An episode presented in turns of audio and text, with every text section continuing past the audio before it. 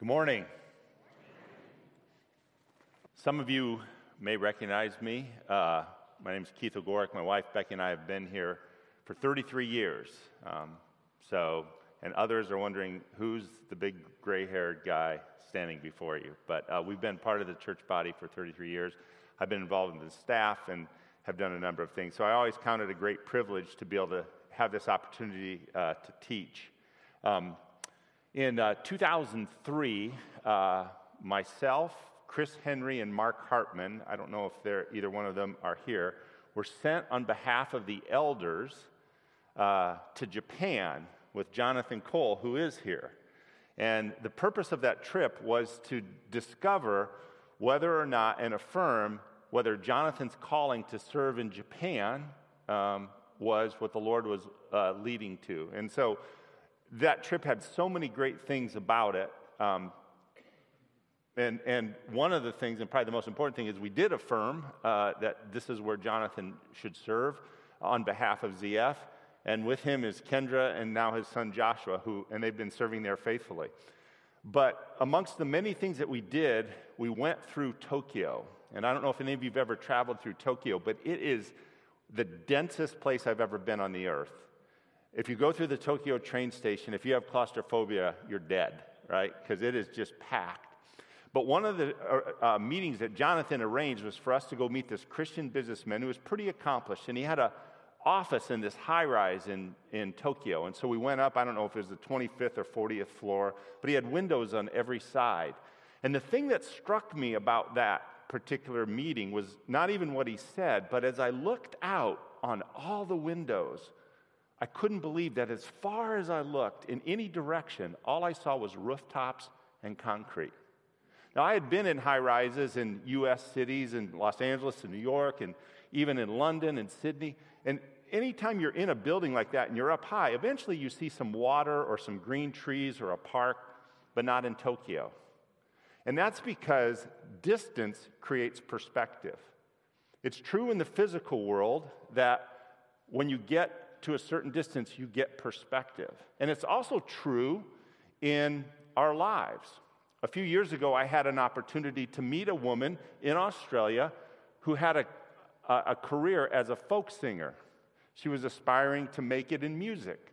But as she was playing gigs in the evening, she realized she needed to supplement her income.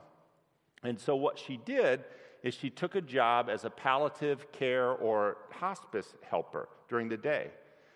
And maybe it was because she was a songwriter, or maybe it was because she had not been around those people, but she began to listen to what people had to say. And from that, she realized that there were significant common regrets that people had. Her name is Bronnie Ware, and you've never heard her music, but maybe you've heard of her book. It's The Top 5 Regrets of the Dying. She wrote it first as a blog, and then a self-published book, and then it got picked up by a traditional publisher, and now it's in 20 countries, and she does TED Talks. But she told me she started out not wanting to write that book or even moving into healthcare. She just needed some extra money to pay her bills. But distance creates perspective, both for the people that she was caring for, but also for her, because she had not been close to those kinds of people. And so she wrote this very helpful book. Well, today we're going to find out that Moses had a similar experience. Of the 150 Psalms that are in the Bible, there's only one that's attributed to Moses. And Moses, near the end of his life, wrote Psalm 90. So if you can, let's turn there this morning. And we're going to actually read all these verses, and then we're going to start to move through it. So Psalm 90. Lord, you have been our dwelling place in all generations. Before the mountains were born, or you gave birth to the earth and the world, from everlasting to everlasting, you are God. You turn man back into dust and say, return, O children of men, for 1,000 years in your sight are like yesterday when it passes by, or as a watch in the night. You have swept them away like a flood. They all fall asleep. In the morning they are like grass which sprouts anew. In the morning it flourishes and sprouts anew. Toward evening it fades and withers away. For we have been consumed by your anger, and by your wrath we have been dismayed. You have placed our iniquities before you, our secret sins in the light of your presence. for all of our days have declined in your fury. We have finished our years like a sigh, and for the days of our life they contain 70 years, or if due to strength, 80 years. Yet their pride is but labor and sorrow, for soon it is gone and we fly away. Who understands the power of your anger and your fury according to the fear that is in you? So teach us to number our days, that we may present to you a heart of wisdom. Do return, O Lord, how long will it be? And be sorry for your servants. O satisfy us in the morning with your loving kindness, that we may sing for joy and be glad all of our days. Make us glad according to the days you have afflicted us, and the years we have seen evil. Let your work appear to your servants, and your majesty to your children. Let the favor of the Lord our God be upon us, and confirm for us the work of our hands. Yes, confirm the work of our hands. Now Moses gives us, in these verses, these 17 verses, I think three different things for us to consider this morning. The first is in verses 1 through 2, and it's the eternality and faithfulness of God. And then in verses 3 through 11, he talks about the frailty and fallenness of man. And then in verses 12 through 17, he gives us some final requests. So the eternality and faithfulness of God we will see in verses 1 and 2. He says in verse 1 that you have been our dwelling place in all generations. Before the mountains were born, you gave birth to the earth and the world. From everlasting for everlasting, you are God. Moses recognizes that God is different and set apart from man, because in just a moment we're going to see how frail and fragile this life is. That's what we read in verses 3 through 11. In verse 5, we read, they are like grass that grows in the morning. It sprouts and grows. By evening it withers and it dries up. And in verse 8, you have set our unjust ways before you, our secret sins in light of your presence. So here Moses is setting the context for the things he's going to ask for in the final verses of this psalm. It's important that we see this, because this is Moses' reflection near the end of his life. As he's walked faithfully with God, as he's led the nation Israel up to the promised land, he concludes that God is eternal and faithful. Man is frail and fallen. And with that context, he gives us 7 final requests in verses 12 through 17. That's where we're going to spend most of our time this morning and go through these one by one. The first one is, he asks, teach us to number our days. The second one is, turn and have compassion. The third one is, satisfy us in the morning. The fourth one is, make us rejoice. The fifth one is, let your work be seen by your servants. The sixth one is, let the favor of the Lord be upon us. And the seventh one is, establish for us the work of our hands. Now, I think, given Moses' age, he needed to set up these first few verses so that we would have a greater insight and understanding of why he's asking for these things at this point in his life. That's because, as with Bronnie Ware, where distance gave her perspective, I think Moses gained a perspective on life that you don't always get when you're younger.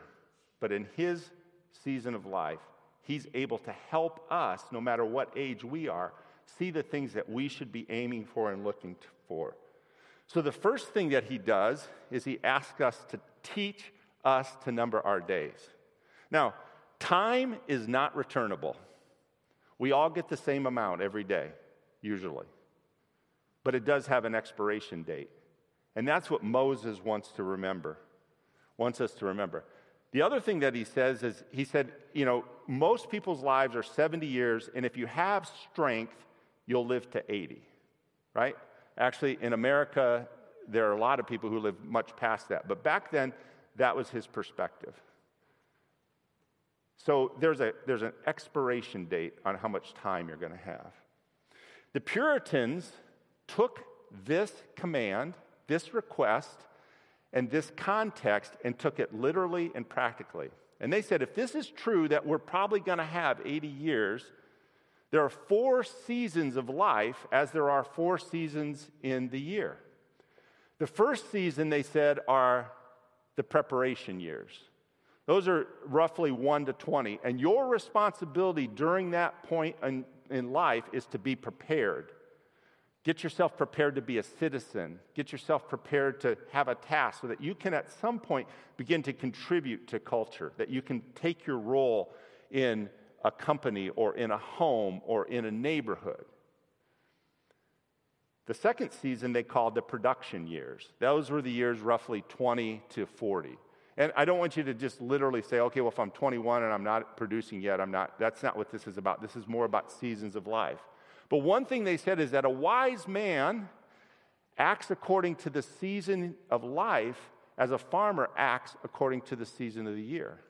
So during that period of time, that's when you begin to produce. Perhaps you take a job. Perhaps you start having children. You start, and this is one thing that people love to hear when they're young, you start paying taxes, right?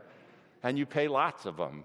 And you start to maybe set aside for retirement, and you start to produce. When you're younger, many times you're just a consumer in culture, but now you have a responsibility to start to produce and contribute to the good of and well-being of culture. And then the third season of life, they called the provision years.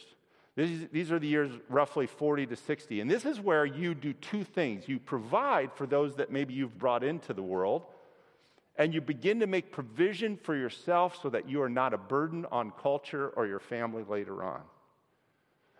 And what we see back then is oftentimes they would, and the Amish still do this, they might give their son or daughter a plot of land, or they might help them build a house. In our day, many times it's a college education or something like that. But the key is they had a very clear idea of what you were supposed to do in each season. But for me, when I first became aware of this in my 20s, the last season was the most interesting to me. They called those years the protection years. Your responsibility when you got to that last season of years, or last season of life, was to speak back into culture to the people coming behind you to protect them from making the mistakes that you had seen others make and maybe you had made yourself. You're not to just focus on what's the early bird special and make it as selfish as you can in terms of how you're living, but you have a responsibility to move back down the stream to protect those who are coming behind you. They took it very, very seriously, because in the end, what they realized in Moses' request is that the end goal is that we would teach, we would number our days so that we would present a heart of wisdom. So the question is, how do you actually grow in wisdom? Because knowledge is one thing, wisdom is something different. So what I'd like to do, if you have a Bible, we're going to flip through some things, because I think there are five things that contribute to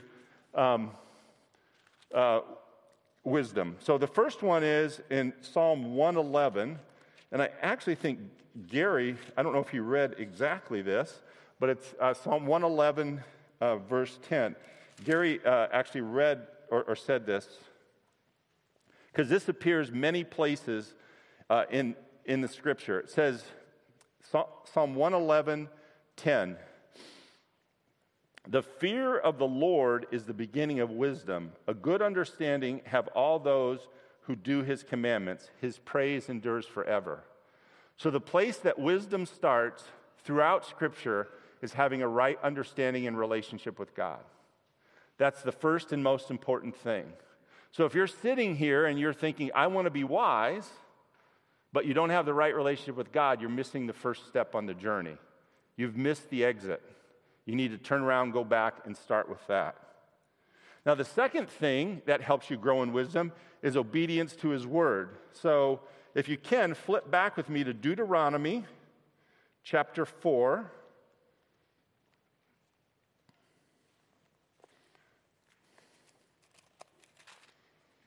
Deuteronomy chapter 4, verses 1 through 9. So this is some instruction that God is giving to the nation Israel before they move in to the promised land. "Now, O Israel, listen to the statutes and the judgments which I am teaching you to perform, so that you may live and go in and take possession of the land which the Lord, the God of your fathers, is giving you. You shall not add to the word which I am commanding you, nor take away from it, that you may keep the commandments of the Lord your God, which I command you. Your eyes have seen what the Lord has done in the case of Baal Peor. For all the men who followed Baal Peor, the Lord your God has destroyed them from among you. But you have held fast to the Lord your God, are alive today, every one of you. See, I have taught you statutes and judgments just as the Lord my God commanded me, that you should do thus in the land where you are entering to possess it. So keep and do them, for that is your wisdom and your understanding in the sight of the peoples, who will hear all the statutes and say, surely this great nation is a wise and understanding people. For what great nation is there that has a God so near to it as the Lord our God whenever we call on him? Or what great nation is there that has statutes and judgments as righteous as this whole law which I am setting before you today?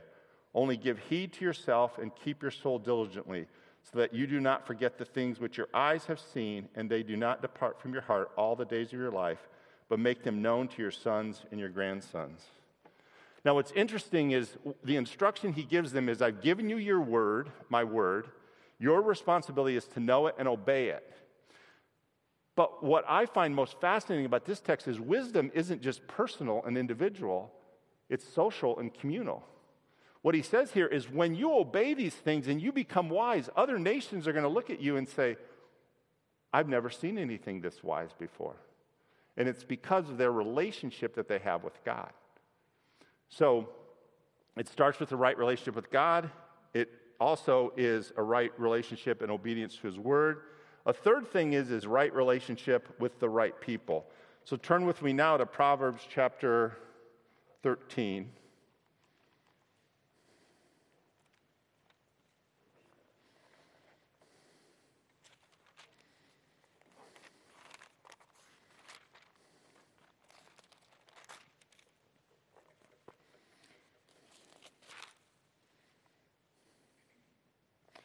Proverbs chapter 13, verse 20 says, he who walks with wise men will be wise, but the companion of fools will suffer harm. If you've heard me teach or speak before, you know that I try to live out the protection years and invest in young people. One of the most important things I say to them when they go to college, when they're off to college, is probably the most important decision you'll make is who you're going to hang out with in school. And that's true no matter what age you are. It's true if you're younger, it's true if you're older, it's true if you're newly married.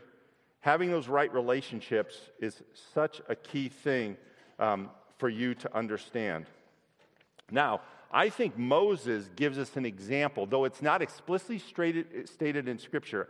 I think there's a pattern in Moses' life that can help us, no matter whether we're male or female. So if you can put up the next slide. Oh, I think you missed it. Here's what Moses had. Moses had relationships in three directions. He had Aaron, who was his peer, who he walked alongside with through all the things he was struggling with. And he had Jethro, who happened to just be his father-in-law, who would every once in a while step into his life and give him some wisdom to keep him from making some mistakes. And then he had Joshua, who he was building into to bring up, who just happened to be the person who took his place in leadership. Now, when I was a younger man in my 20s, I saw this pattern and I began to pray, Lord, give me these people. Give me these Aarons. Give me this Jethros. Let me see these Joshuas. And the thing that I was taken with when I finally opened my eyes to this church is filled with Jethros.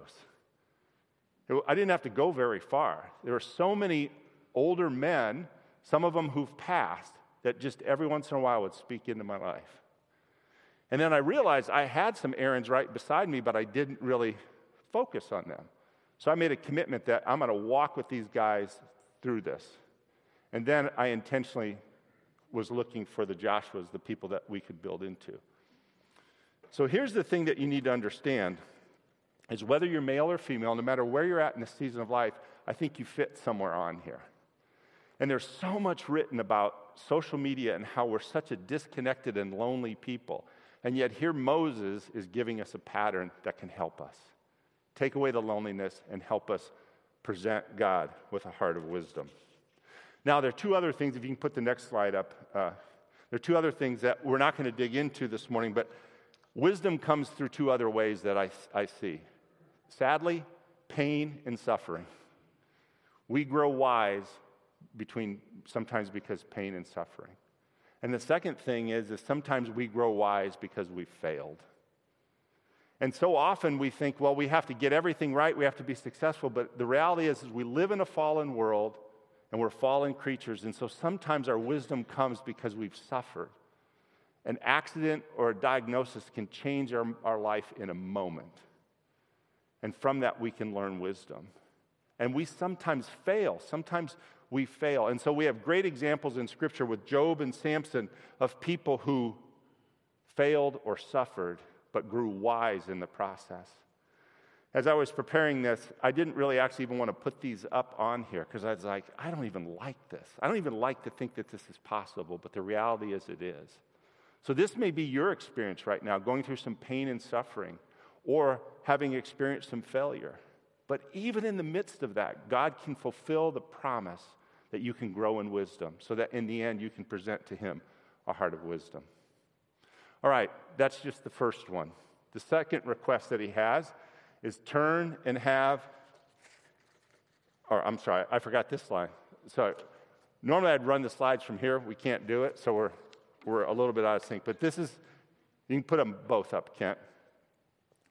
This is the key thing I want you to remember, is you will grow old because of biology, but you will become wise because of intentionality. A heart of wisdom is the aim, and the worst thing you can do is think you do not know enough or not good enough or compare yourself to anyone else. No matter what season you are in, you should commit to live wisely. If you are younger and you're sitting here, you have a head start, and I'm going to specifically challenge you to live your life with the last season in mind. Live with the idea that when you get to that point, you're going to have to speak back in, so you better start having some stuff now that you can talk to them wisely about when you're 40 or 50 or 60 years from now. Live now with knowledge of what season you're in and live with intentionality. And if you are older, I don't want you to think it's too late. Maybe you've been the person who suffered or failed. If you haven't been living wisely to this point, God wipes all that past away. What I would encourage you to do is confess that, repent, be intentional to grow in wisdom, and start investing in what and who is coming behind you. We have so many opportunities to do that. Even this past week at Neighborhood Fellowship. It doesn't have to be some grandiose trip or position. Sometimes it can be just one small thing where you plant a seed that's life-changing in someone's life. So, you grow old because of biology. You grow wise because of intentionality. Be intentional with what you have. All right, now we can go to the next one. Moses asked, "Turn and have compassion." In verse 11, he says, "For we are consumed by your anger, we are terrified by your wrath." In verse 11, he says, "Your wrath matches the fear that is due you." You see, Moses had walked with a very unfaithful group of people. He realized that the thing that they deserved more than anything was judgment for their faithlessness. But he knew that God was forgiving and long-suffering and was filled with loving kindness. And so he asked, "Lord, forgive me. Forgive us for the way that we have failed you." And we need that today as well, too. This is a man who has seen people sin against God. God bring judgment, but God also bring forgiveness. And so the older you get, the more frail and fallen you realize this world is, and even your own heart is. And so it's no surprise that Moses has to ask God that he show compassion on them, because without compassion, there is no hope. Now the next one that he gives us, as he says, "Satisfy us in the morning." So turn with me to 1 Chronicles chapter 23, because I want to give you some context for why he's asking this. So 1 Chronicles chapter 23.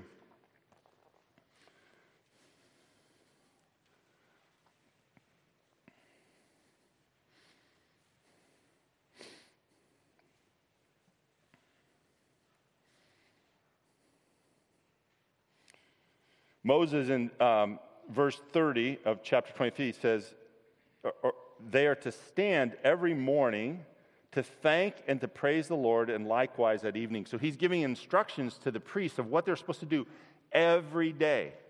Every morning, get up, thank and praise God. Every evening, thank and praise God.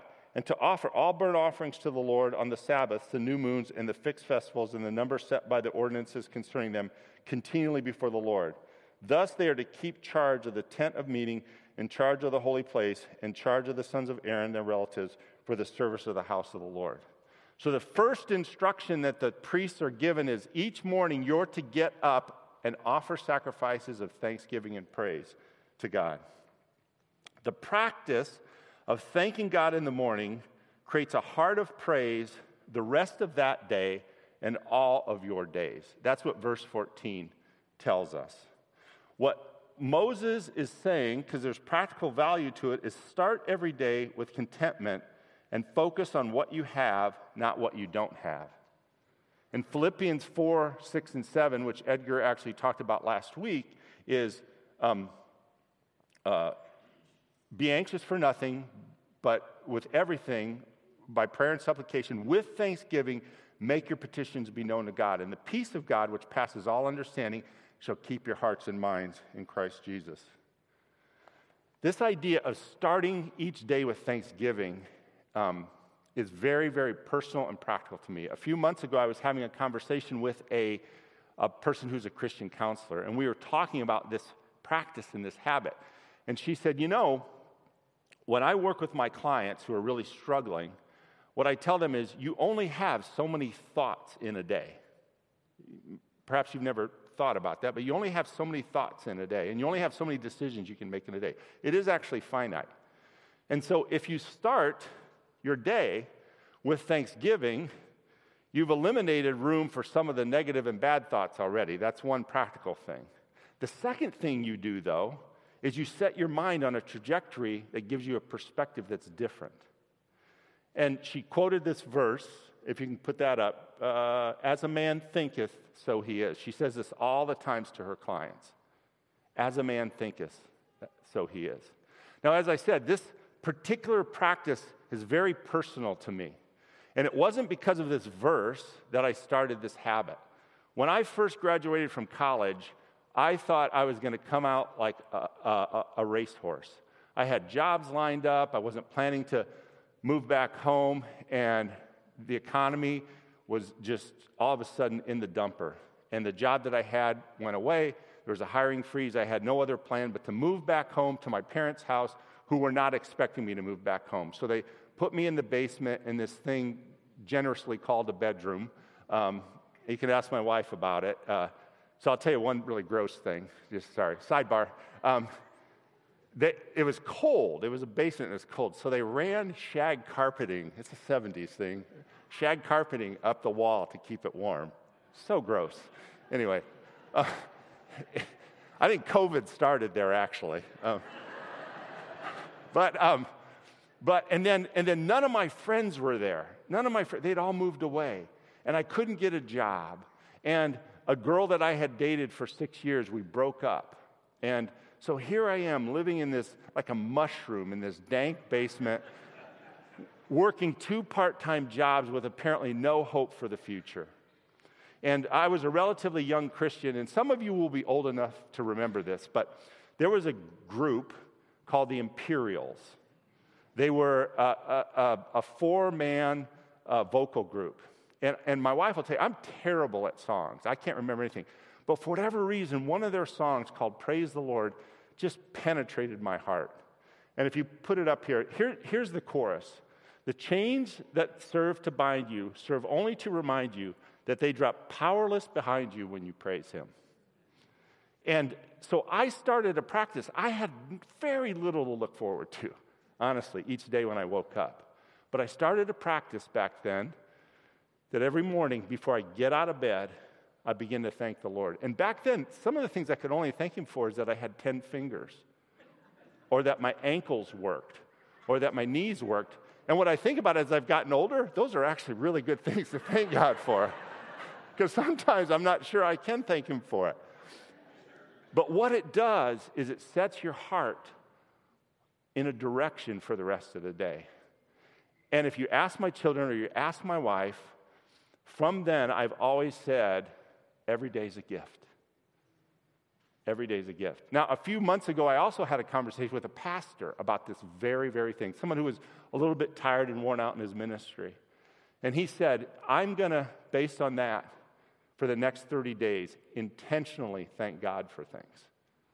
Now, I want you to understand, this doesn't mean that there aren't going to be hard things. That's not what I'm saying. But I'm confident everyone sitting here, before you ever set your foot out of bed, you have things to thank the Lord for. And it might not necessarily make some of the hardness of the day go away, but it will help you focus in a different direction. And I would encourage you, in the same way that you grow old by intentionality, that you intentionally thank the Lord each morning, just as the nation Israel was commanded. All right, the next one is make us rejoice. Now, if you can put both, you can put everything up there. So it says, basically, if you read this verse, it says, give us as many good days as challenging days.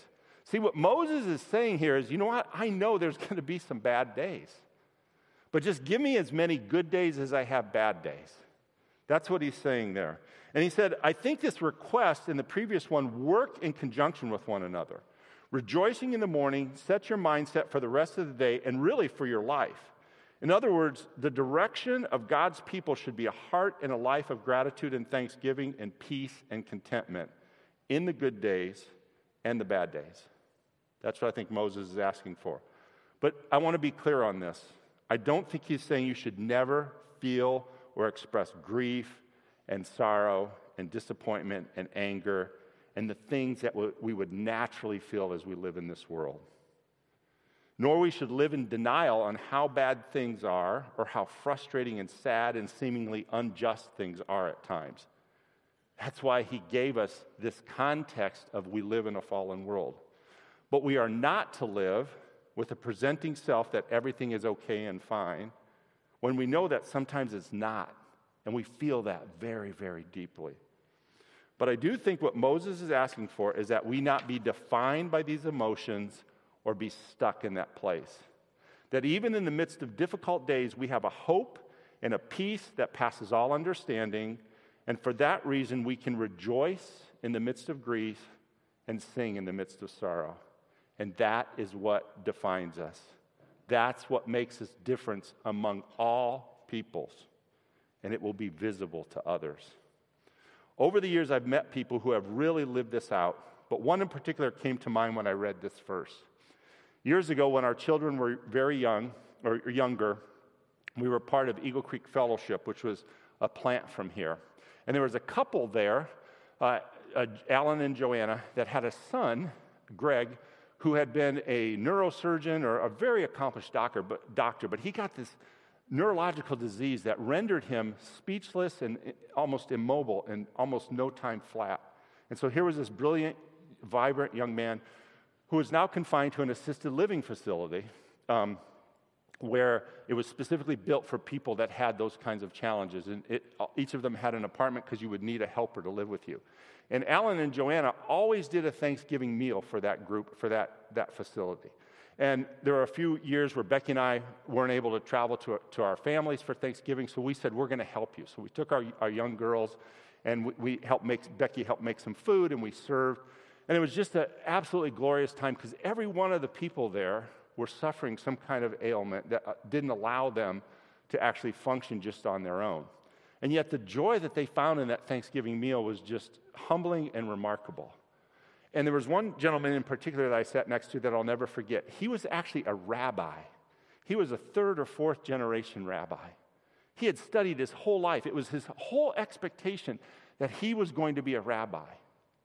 But as he got into his late 40s, he started to develop this neurological disease. And it was progressing in such a way that he could no longer even cut his food, and he couldn't raise his arm above his head, so he couldn't itch his head. And he was telling me these things matter-of-factly, and here I am, I'm thinking, we're here to serve you, and you're giving me more than I could ever imagine. But the thing that I'll never forget is he was telling me, you know, it is disappointing. He had trained his whole life. This is where he thought everything was going, but he's so grateful. I'll never forget, he's so grateful to have yams. And just the way he savored yams chewing. And then without missing a beat, he looks up and he goes, "Besides, you wouldn't want me to do your circumcision."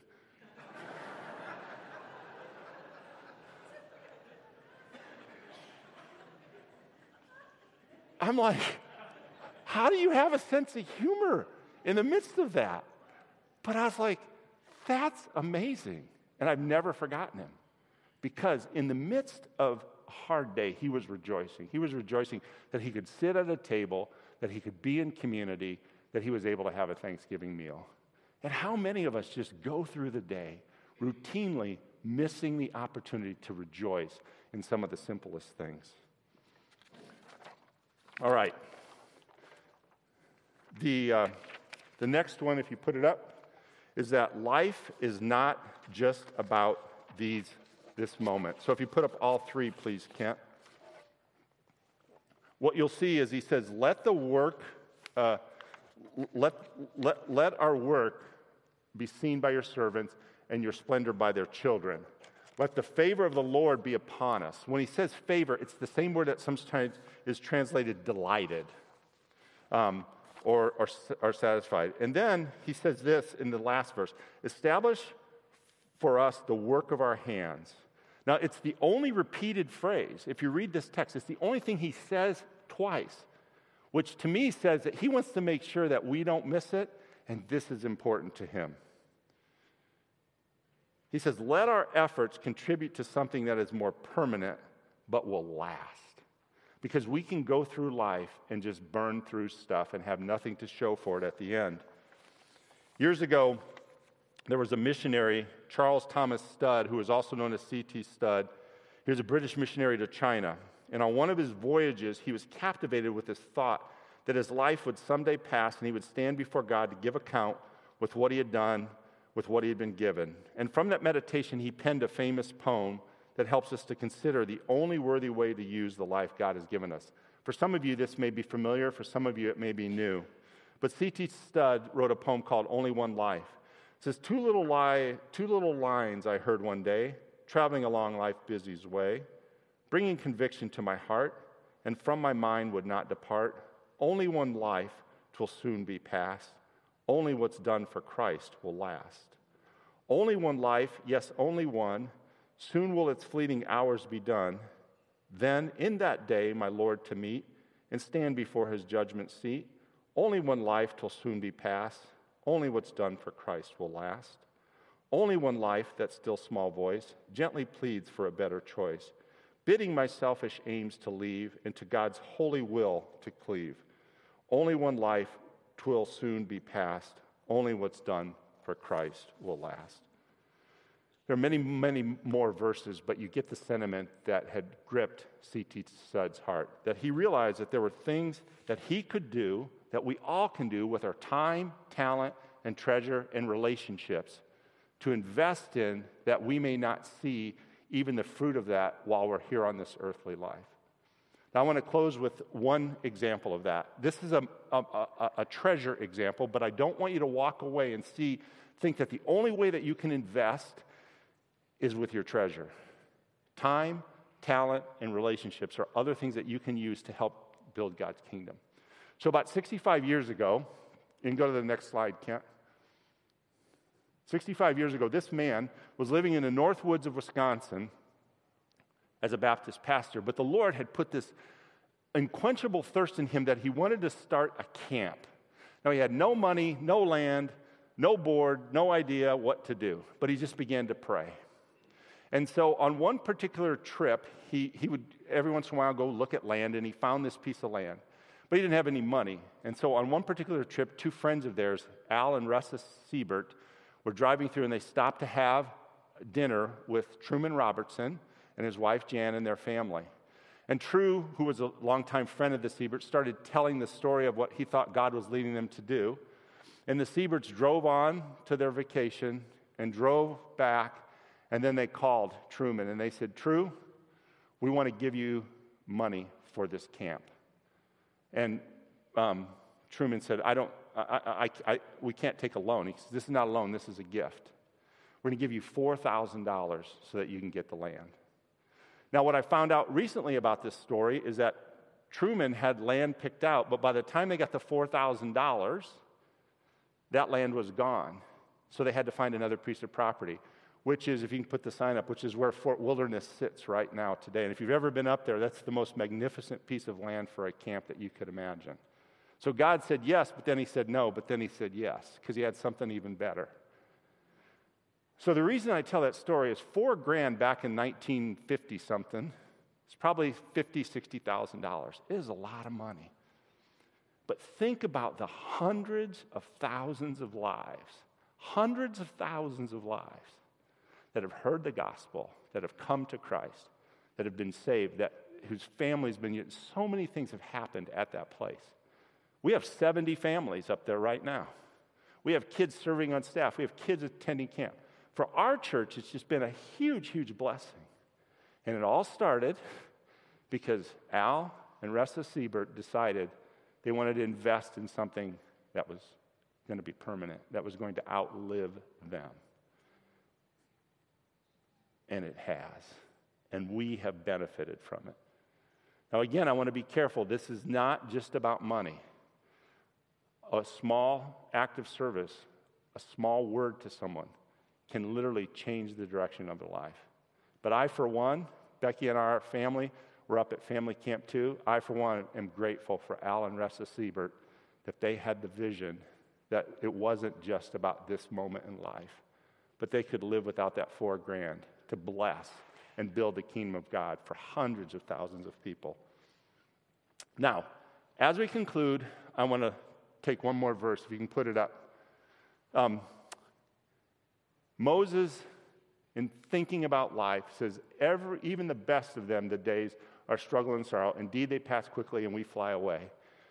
I turned 60 last summer, and it snuck up on me. I told my wife, my problem is I feel like I'm 45, but you can tell by my hair that's not true. Time moves so fast. And some of you are younger and you're like, wait till I get to this period. Don't wait. Just take the day that you have. But Moses had this phrase which inspired the songwriter, I'll fly away. And you've probably heard that song sung at funerals. And it's appropriate there because it's a somber song in the context of funerals. But today I want to conclude by singing this, not as a somber song, but with a little kick to it. Because for those of us who apply what Moses has asked, this is not a somber song. This is something to look forward for. We will pass and we will fly away. But if we know Christ and we've taught ourselves to number our days and present a heart of wisdom, this is something to look forward to.